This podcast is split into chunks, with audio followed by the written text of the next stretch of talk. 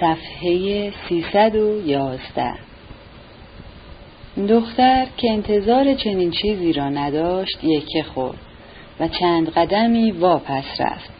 ولی لیبلف فورا او را رها کرد و به دختر سیزده ساله که در آستان در اتاق مجاور ایستاده بود و آثار خنده اندکی پیش هنوز بر چهرهش باقی بود پرید. ولی دخترک در برابر فریاد او مقاومت نکرد و فورا مثل برق به آشپزخانه دوید. لیبدف همچنان پا بر زمین میکوفت تا او را بیشتر بترساند. اما چون چشمش باز به چشم پرنس افتاد که هاج و واج مانده او را نگاه می‌کرد توضیح داد برای عرض ارادت است قربان برای عرض چاکری هه هه هه. پرنس گفت شما بیهوده؟ ولی حریف جملهش را برید. همین الان قربان همین الان. الان مثل برق کولاک می‌کنم قربان. لیبدف این را گفت و شتابان از اتاق بیرون رفت. پرنس حیرت زده به دختر جوان و بچه‌ای که در بغلش بود و به جوانی که روی کاناپه افتاده بود نگاه کرد. همه میخندیدند. پرنس نیز با آنها به خنده افتاد. پسرک گفت رفت کتش را بپوشد. پرنس گفت وای که با این کارهایش چقدر کسل کننده است. من فکر می‌کردم بگویید ببینم. صدای جوان از جانب کاناپه حرفش را برید. می‌خواهید بگویید مست است؟ نه ابدا. سه چهار و دست بالا پنج لیوان بیشتر نخورده. به همین اکتفا کرده. آخر تصمیم گرفته کمتر بخورد.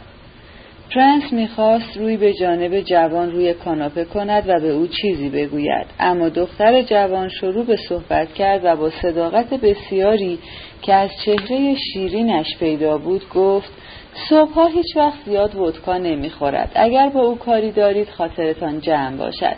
می توانید حرفتان را با او بزنید. وقتش همین حالاست. چون شب که برگشت پاک مست است. حالا شبها بیشتر گریه می کند و برای ما بلند بلند کتاب مقدس می خاند. آخر مادر جانمان پنج هفته پیش مرد. جوانک از روی کاناپه خندان گفت شما را که دید فرار کرد لابد نمی‌داند چه جوابی به شما بدهد. حاضرم شرط ببندم که می‌خواهد حقهای برایتان سوار کند. رفته نقشه را بکشد.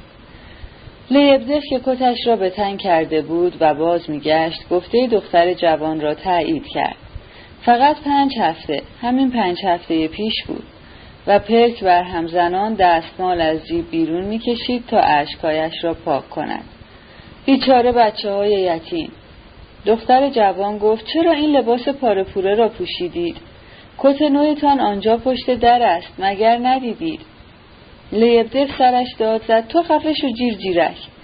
و می‌خواست با تیپای از اتاق بیرونش کند ولی دختر جوان این بار بی به تهدید او به خنده افتاد. چتان است می‌خواهید مرا بترسانید؟ من که تانیا نیستم که فرار کنم. فقط این لیو بوچکا را بیدار می‌کنید و آن وقت بلنج می‌کند. حالا داد بزنید. لیبدف ناگهان به وحشت افتاد و گفت آخ نه نه نه نگو زبانت را گاز بگیر.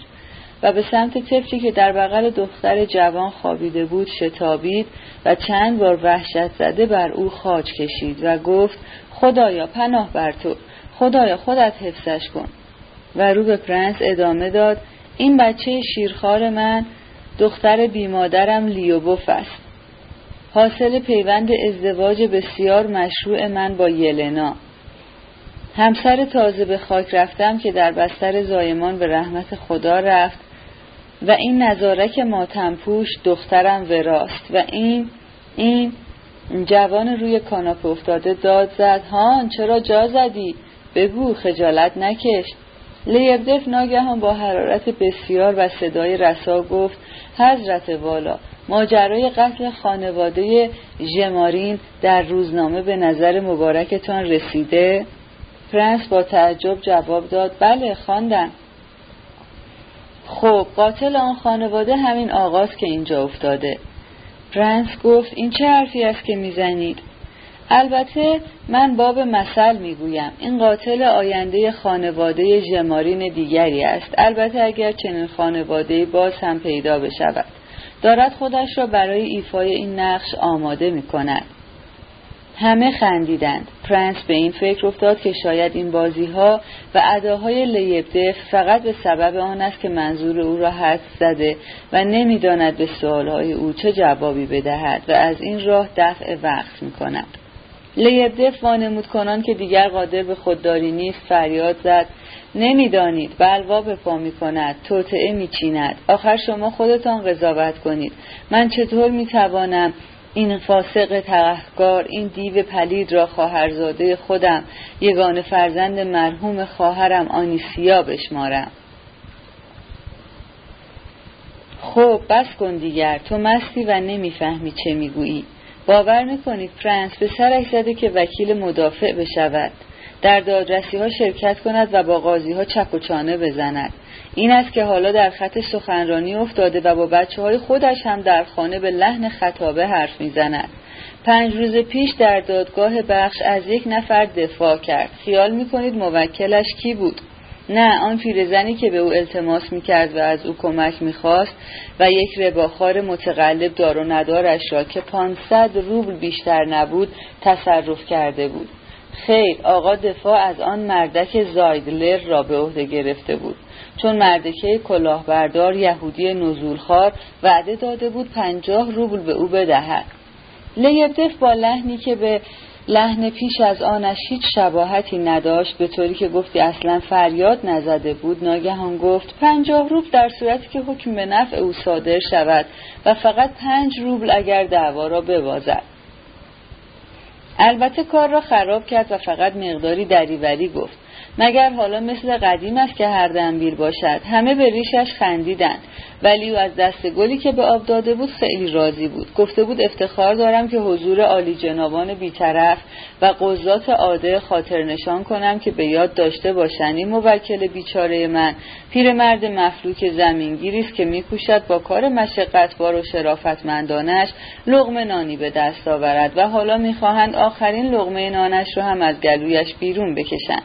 سخنان حکیمانه قانونگذار را فراموش نکنید که می‌گوید روح بخشایش باید بر دادگاه حاکم باشد. باور کنید فرانس هر روز صبح اینجا همین حرفها را برای ما تکرار می کند دقیقا کلمه به کلمه همان حرفهایی را که در دادگاه زده. امروز تا قبل از آمدن شما پنج بار سر ما را با این حرفها برده. نمی‌دانید چقدر از شکر شکنی خودش خوشش میآید. به قدری که می‌خواهد زبان خودش را بلیسد. حالا خیال دارد از یک نفر دیگر هم دفاع کند. شما ظاهرا فرانس میشکین هستید بله کلیا از شما خیلی تعریف می‌کرد و می‌گفت فهمیده تر از شما تا حالا هیچ کس هیچ جا ندیده. لیبدف فورا گفته او را تایید کرد. ابدا ابدا فهمیده تر از ایشان در تمام دنیا پیدا نمی شود پرنس این آدم صادق نیست. کلیا شما را دوست دارد ولی یکی تملق می‌گوید. البته من ابدا اهل چرب زبانی نیستم. دلم می‌خواهد این را بدانید. پیداست که آدم بیعقلی نیستید. بیایید بین من و این آدم قضاوت کنید. و رو به دایی خود کرد و پرسید قضاوت پرنس را قبول داری؟ بعد گفت من حتی خیلی خوشحالم که شما آمدید. لیبدف ناخواسته نگاهی به شنوندگانی که باز داشتن جمع می شدند انداخت و با لحن قاطع فریاد زد باشد حرفی ندارم. پرنس که چین بر پیشانیش افتاده بود پرسید خب موضوع چیست؟ سرش به راستی درد می‌کرد و از این گذشته بیشتر و بیشتر یقین میافت که لیبدف او را فرید می‌دهد و از اینکه کار به عقب افتد استقبال می‌کند. اول طرح قضیه. من خواهرزادهاش هستم. گرچه حرف راست کمتر می‌زند این حرفش راست بود. تحصیلاتم را نیمه کاره گذاشتم ولی می‌خواهم دانشکده را تمام کنم و خواهم کرد. چون آدم با اراده ای هستم. ولی اجالتا تا تحصیلم را تمام کنم برای اداره زندگی در اداره راه کاری پیدا کردم که ماهی 25 روبل حقوق آن است. این را هم بگویم که او تا به حال دو سه بار به من کمک مالی کرده است. بیست روبل داشتم و آن را در قمار باختم. باور می‌کنید فرانس به قدری رزل و حقیر بودم که پولم را باختم. لیبزه فریاد زد. آن هم به یک آدم خبیث. طرف به قدری رزل است که اصلا نمی بایست وچه باختش را به او داده باشد. جوان ادامه داد. بله آدم خبیسی بود ولی وقتی باختی باید پول باختت را بپردازی. من هم تصدیق می‌کنم که حریف آدم خبیسی بود.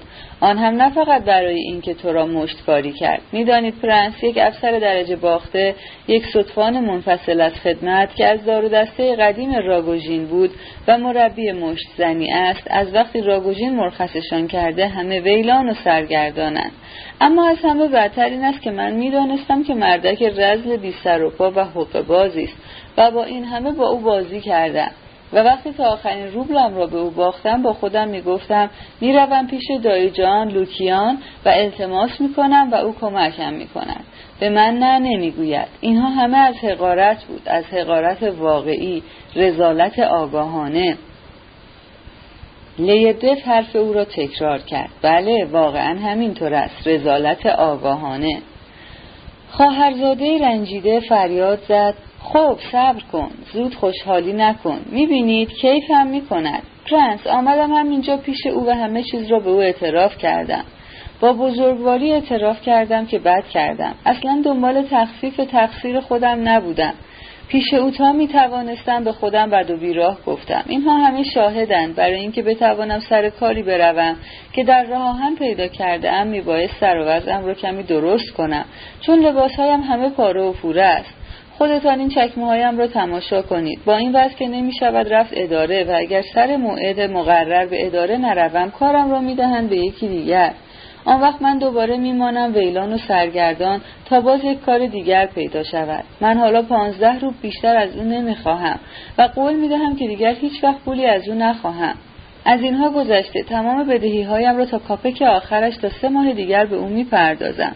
به قولی که دادم عمل می‌کنم. من می‌توانم ماها با نان خالی سر کنم چون آدم با اراده ای هستم. ارز سه ماه هفتاد و پنج روبل حقوق می‌گیرم. اگر این پانزده روبل را بدهد جمع طلبش از من می شود سی و پنج روبل. یعنی می توانم حسابهایم را با او تصفیه کنم. حتی حاضرم نزول پولش را هم بدهم. به هر نرخی که می‌خواهد حساب کند. جهنم. آخر مگر من غریبه ام از خودش بپرسید پرنس. پیش از اینها پولهایی را که به من می‌داده پس دادم یا نه؟ از او بپرسید این دفعه چه شده که نمی‌دهد از دست من عصبانی است که چرا پولی را که به آن صدفان باختم دادم هیچ دلیل دیگری ندارد ببینید چه جور آدمی است نه خود خورد نه کس دهد لیبدف فریاد زد و دست از سرم بر نمی دارد همینجا افتاده و تکان نمی خورد. من گفتم تا پول ندهی نمی روم. شما پرنس چرا می خندید؟ یعنی می گویید من حق ندارم؟ پرنس با اکراه جواب داد من نخندیدم ولی چون عقیده مرا می‌پرسید به نظر من در واقع حرفتان تا اندازه‌ای نارواست. رک و راست بگویید کاملا دیگر. تا اندازه ای یعنی چه؟ خب اگر می‌خواهید می‌گویم کاملا. اگر می‌خواهم خندهدار است. نه راستی راستی خیال می‌کنید من خودم نمی‌دانم که انتظارم وارد نیست؟ خیال می‌کنید؟ نمی‌فهمم که پول مال اوست و میل میل او و من دارم حرف زور می‌زنم. ولی پرنس شما از زندگی خبر ندارید. اگر راه را نشانشان ندهی دستت به هیچ جا بند نیست. باید یادشان داد. من که ریگی به کفشم نیست وجدانا قصد خوردن پولش را ندارم. بدهیم را با بهرهش پیشش می‌گذارم. دلشم خنک شده چون شاهد خفت من بوده. دیگر چه می‌خواهد؟ اگر منفعتش به دیگران نرسد به چه درد می‌خورد؟ شما را به خدا ببینید خودش چه می‌کند؟ از خودش بپرسید با دیگران چه جور معامله می‌کند و چه جور گوش همه را می‌برد؟ این خانه را چه جور به دست آورده؟ مرا کفن کردید سر شما را هم تراشیده و حالا نقشهاش را کشیده که چطور باز هم سرتان کلاه بگذارد. میخندید؟ باور نمی‌کنید؟ پرنس گفت به نظر من اینها همه با مشکل شما چندان ارتباطی ندارد. جوان بی آن که به حرف پرنس گوش داده باشد. فریاد زد من از پریروز اینجا افتادم و نمی‌دانید شاهد چه چیزها بودم. فکرش رو بکنید به این فرشته به این دختر حالا بی مادر به این دختر دایی من به دختر خودش بدگمان است و هر شب اتاقش را تفتیش می کند که مبادا رفیقی را آنجا پنهان کرده باشد. پاورچین پاورچین میآید اینجا وزیر این کاناپه مرا هم وارسی می کند از بدگمانی دیوانه شده. در هر گوشه و کناری دنبال دزد میگردد. شب تا صبح مدام دم به ساعت از خواب میپرد. یک بار پنجره ها را وارسی می کند که خوب بستند یا نه. یک بار درها را امتحان می کند که مبادا باز مانده باشند. توی بخاری سر می کند و این کارها را نه یک بار و دو بار شبی شش هفت بار تکرار می کند روز در دادگاه از کلاهبردارها دفاع می کند و شبی سه بار بیدار می شود و همینجا در اتاق پذیرایی زانو می زند و با آن همه ودکا که در سر دارد دعا می کند و نیم ساعت پیشانی بر زمین می کوبد و برای کهها و کهها به درگاه خدا التماس می کند و چه دعاها و اورادی می خواند. همین پریشب برای آرامش روح کنتس دوباری دعا می کرد. من این رو با گوش خودم شنیدم کلیا هم شنیده پاک دیوانه شده است لیبدف با روی برافروخته و از خشم به راستی اختیار از کف داده فریاد زد. می‌بینید پرنس؟ میشنوید که چطور مرا رسوا می‌کند؟ فقط این را نمی‌داند که من ممکن است الکلی و فاسق و کلاهبردار و سیاهکار باشم. ولی با همه این عیبها این فایده را داشتم که همین آقا را که امروز مسخره ام می‌کند وقتی شیرخواره بود قنداق کنم و کسافتهایش را در لگن بشویم. خودم گدا بودم ولی در خانه خواهر بیوه بینوایم شبها تا صبح بالای سرشان بیدار میماندم و از هر دو پرستاری می‌کردم و از سرایدار هیزم میدزدیدم تا اتاقشان را گرم کنم و با شکم گرسنه برایش ترانه میخواندم و بشکن می‌زدم و دایهاش بودم تا حالا که بزرگ شده بریشم بخندد. تازه به تو چه که من یک بار هم برای آرامش روح کنتس دوباری دعا کرده و خاش کشیده باشم؟ پرنس من سه روز پیش اول بار داستان زندگی این کنتش را در دعارت المعارف میخواندم. اصلا تو میدانی که دوباری کی بود؟ حرف بزن. میدانی یا نه؟ جوانک گرچه زبانش به لکنت افتاده بود از سر اکراه ولی همچنان به لحن ریشخند زیر لب گفت نه این چیزها را فقط تو میدانی. این کنتس زنی بود که از بدنامی سر برکشید و به مقامی رسید که به جای شهبانو در حکومت شرکت می‌کرد و ملکه بزرگ نامه ای را که به خط خود به او نوشت با عنوان دختر خاله عزیزم شروع کرد. کاردینال نماینده پاپ خود داوطلب می‌شد که در مراسم لیو دو روا مراسم برخواستن شاه از رخت خواب و لباس پوشیدنش بوده که بزرگان تراز اول در آن شرکت می‌کردند. تو اصلا میدانی لو دو روا یعنی چه؟ بله داوطلب می‌شد که جوراب ابریشمین او را به پای اوریانش بپوشاند و این را مایه افتخار خود میشمرد. بله کاردینال با آن عظمت و روحانیت. تو اینها را میدانی؟ از صورتت پیداست که این چیزها حتی به گوشت هم نخورده. حالا چنین زنی چجور مرد؟ اگر میدانی بگو. ولم کن حوصلهام را سر بردی. خب حالا من برایت می‌گویم. بعد از آن همه جبروت سامسون جلاد انقلاب این زن بیگناهی را که زمانی با قدرت ملکهی حکومت می‌کرد روی سکوی اعدام به طرف گیوتین می‌کشد تا زنان ماهی فروش میدان خاربار پاریس کیف کنند کنتستوباری از ترس حتی نمی‌فهمد که چه بر سرش میآید. می‌بیند که جلاد گردنش را می‌گیرد و خم می‌کند و زیر تیغه گیوتین می‌گذارد و با لگت جلویش میراند تا گردنش درست زیر تیغه قرار گیرد و تماشاگران از همه طرف میخندند. کنتس فریاد زد که یک لحظه دیگر مهلتم بدهید آقای جلاد. فقط یک لحظه. و شاید خدای بزرگ گناهانش را برای همین یک لحظه که مهلتش ندادند عفو کند. زیرا نمی شود تصور کرد که روح انسان چه فلاکتی را تحمل کند. تو هیچ میدانی کلمه فلاکت یعنی چه؟ فلاکت درست همین است. من وقتی شرح این ماجرا را میخواندم از این شیون فلاکت کنتس که یک لحظه مهلت می‌خواست مثل این بود که قلبم را با یک انبر آهنگری گرفتند و میچلانند.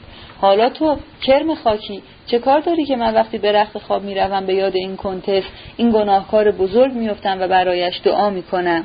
شاید برای این برای روحش دعا می‌کنم که هیچ وقت از وقتی که دنیا دنیاست هیچ کس برای او خاج نکشیده و حتی فکر این کار را هم نکرده است. روح او در آن دنیا وقتی حس کند که یک گناهکار دیگری مثل خودش پیدا شده است که ولو فقط برای یک بار برای او پیشانی بر زمین بگذارد و دعا کند خوشحال می شود حالا این پوزخندت چه معنی دارد؟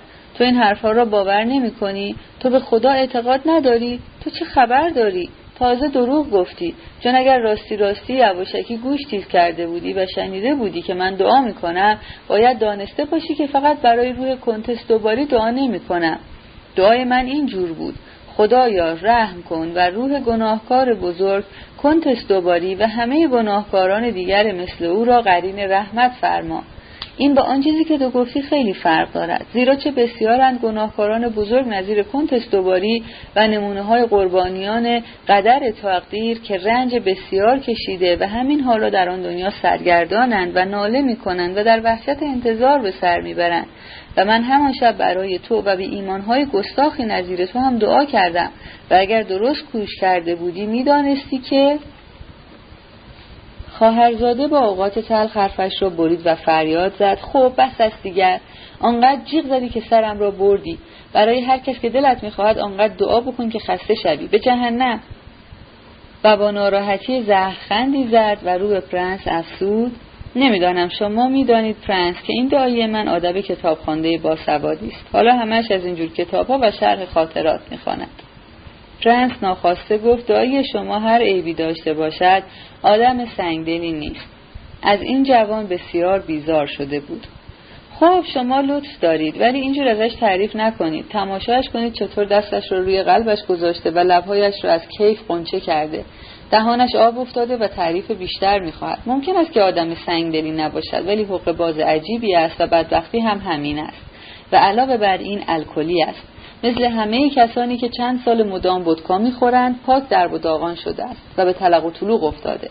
بچه هایش را دوست دارد. در این حرفی نیست. زندایی مرحومم مرا هم دوست داشت و احترامش میگذاشت. حتی مرا هم دوست دارد و در نصیحت نامهاش مرا فراموش نکرده است. لیبدف با قید فریاد کشید. دریغ از یک کاپک که برای تو بگذارم. پرنس روی از جوان گرداند و با لحنی محکم گفت گوش کنید لیبدف من به تجربه می‌دانم که شما هر وقت که بخواهید اهل عمل و کاردانید. من حالا فرصت زیادی ندارم و اگر شما راستی ببخشید. اسم کوچکتان چیست؟ فراموش کردم. تی تیموفیی و اسم پدرتان لوکیانوویچ همه حاضران باز به خنده افتادند. خواهرزاده فریاد زد. دروغ می‌گوید. اسمش رو هم عوض می‌کند.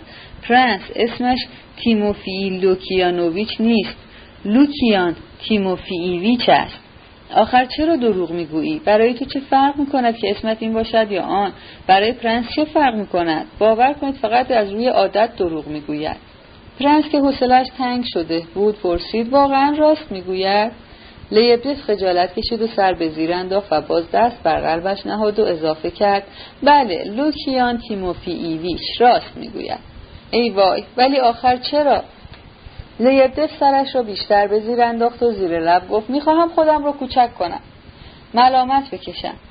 پرنس گفت این چه جور فروتنی است؟ من فقط می‌خواهم بدانم کلیا را کجا می‌توانم پیدا کنم.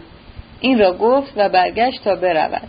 جوانک باز گفت من به شما می‌گویم کلیا کجاست. لیبدف به دست و پا افتاد و شتابان پیش آمد و فریاد زد نه نه نه. و رو به پرنس گفت کلیا دیشب اینجا خوابید و صبح رفت سر وقت ژنرالش که فقط خدا می‌داند چرا شما بدهیهایش را پرداختید و از زندان آزادش کردید. ژنرال همین دیروز اصر گفته بود شب میآید اینجا بخوابد ولی نیامد. احتمال زیاد دارد که به مهمانخانه ویسی یعنی میزان یا ترازو. که همین نزدیکی اصر رفته و شب را آنجا خوابیده. پس کلیا باید آنجا باشد. یا به پاولوسک پیش یپانچین ها رفته باشد. پول داشت و همان شب می‌خواست به پاولوسک برود. بنابراین یا به پاولوسک رفته یا به مهمانخانه. پاولوسک پاولوسک. ولی ما حالا می رویم توی این باغچه و یک فنجان قهوه می خوریم لیبدف این را گفت و بازوی پرنس را گرفت و به سمت باغچه کشید. از اتاق بیرون رفتن و از حیاط کوچک گذشتن و از دروازه نرده‌ای به باغچه وارد شدن. به راستی باغچه کوچک با صفایی بود و چون هوا خوب بود درختها همه از نو برگ سبز شده بودند. لیبدف پرنس را روی نیمکت چوبی سبز رنگی پشت میزی به همان رنگ که در زمین ثابت شده بود نشاند و خود برابر او نشست. اندکی بعد به راستی قهوه آوردن پرنس آن را رد نکرد.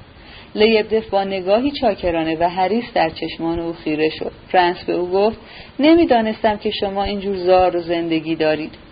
ولی لحنش به آن میمانست که فکرش به چیز دیگری مشغول است. لیبدف قلمبه شد و قوز کرد و گفت همهشان یتیم. ولی ادامه نداد. اما پرنس که حواسش پرت بود و ماتش برده بود گفته خود را از یاد برده بود. یک دقیقه گذشت و لیبدف به او نگاه می‌کرد و منتظر بود. پرنس انگاری به خدا آمد و گفت چه می‌گفتم؟ آها خب لیبدف شما که خودتان در جریانید. اصلا خودتان نامه نوشته بودید که من آمدم. حالا حرف بزنید. لیبدف خجالت کشید. می‌خواست چیزی بگوید ولی زبانش به لکنت افتاد و نتوانست چیزی بگوید. پرنس منتظر بود و عاقبت تبسم اندوهناکی بر لبش نشست. خیال می‌کنم حال شما رو خوب می‌فهمم. لوکیان تیموفیویچ. شما یقینا انتظار آمدن مرا نداشتید. خیال نمی کردید که با همان اولین نامه فورا آن گوشه دور افتادم را بگذارم و راه بیفتم. نامه را نوشتید که رفع تکلیف کرده باشید ولی حالا می بینید آمدم خب حالا دیگر فریبکاری کافی است. دو دوزه بازی کردن بس است. دیگر نمی شود هر دو طرف را راضی نگه داشت. راگوژین سه هفته است که اینجاست. من از همه چیز خبر دارم. این بار هم ناستاسیا فیلیپوونا را به او فروختید یا نه؟ راست بگویید حرامزاده خودش فهمیده. من چیزی نگفتم. به او دشنام ندهید. البته با شما خوب رفتار نکرد. لیبدف با حرارت فوقالعاده گفت کتکم زد. تا میخوردم زد. در مسکو با سگ دنبالم کرد. سر تا سر کوچه با یک تازی مرا تاراند. یک ماده سگ هار. شما خیال می‌کنید با یک بچه کوچک طرفید؟ لیبدف راست بگویید. ناستاسیا فیلیپوونا در مسکو جدا از او جدا شد. جدی جدی دوباره سر عقد جلوی کشیش او را گذاشت و فرار کرد. راگوژین با بیصبری منتظرش بود ولی ناستاسیا فیلیپوونا راهی پترزبورگ شده بود. یک راست آمد اینجا پیش من. گفت نجاتم بده. مواظبم باش لوکیان. و به پرنس هم چیزی نگو. می‌دانید پرنس این زن از شما بیشتر میترسد تا از او. آدم هیچ سر در نمیآورد. لیبدف این را گفت و مکارانه با انگشت به پیشانی خود اشاره کرد. حالا باز میان آنها واسطه شده اید؟ آخر حضرت اشرف فرانس من چطور می‌توانستم مانع بشوم؟ خب کافی است. من خودم توطیه قضیه را در میآورم. حالا فقط به من بگویید ناستاسیا فیلیپوونا کجاست؟ پیش اوست؟ ای وای نه. ابدا هنوز مستقل است. خانم خودش است. می‌گوید من مثل مرغ هوا آزادم. و می‌دانید فرانس بر آزادی خود خیلی پافشاری می‌کند و همهش می‌گوید من هنوز کاملا آزادم. بله همانطور که خدمتتان نوشتم در خانه خواهرزن من است در ساحل سمت راست یعنی طرف پترزبورگ. و حالا هم آنجاست بله البته اگر نرفته باشد به پاولوسک همونجاست چون هوا خیلی خوب است ممکن است رفته باشد به منزل ییلاقی الکسیونا در پاولوسک. می‌گوید من کاملا آزادم. همین دیروز برای نیکولای آردالیونوویچ کلی پوز آزادیش را می‌داد. این علامت خوبی نیست. آب برمیدارد. قربان. لیبدف این را که گفت نیشش باز شد. کلیا خیلی او را می‌بیند.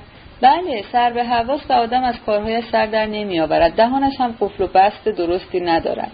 خیلی وقت است که شما آنجا بودید. هر روز هر روز می‌روم آنجا. پس یعنی دیروز هم بودید. نه قربان سه روز است که آنجا نرفتم. چه حیف لیبدف مشروب خورده اید و سرتان گرم است. اگر نه از شما می‌خواستم که ابدا قربان ابدا حواسم خوب سر جاست. ابدا.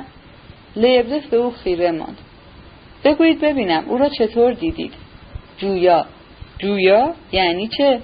مثل این بود که همش دنبال چیزی میگردد. انگاری چیزی گم کرده باشد. اما درباره ازدواج آیندهش باید بگویم از همان فکرش دلش به هم می‌خورد و آن را مثل اهانتی به خودش میشمارد.